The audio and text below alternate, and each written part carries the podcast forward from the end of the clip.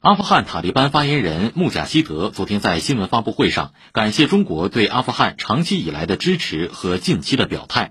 表示希望与中国建立良好的关系，并表示事实上这一过程已经开始。穆贾希德在发布会上还公布了一批临时政府组成人员，其中包括多名少数民族人士。他说，通过吸纳少数民族人士，塔利班致力于确保临时政府具有包容性。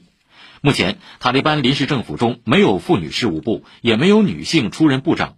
穆贾希德表示，临时政府需要时间解决和女性有关的教育和工作问题。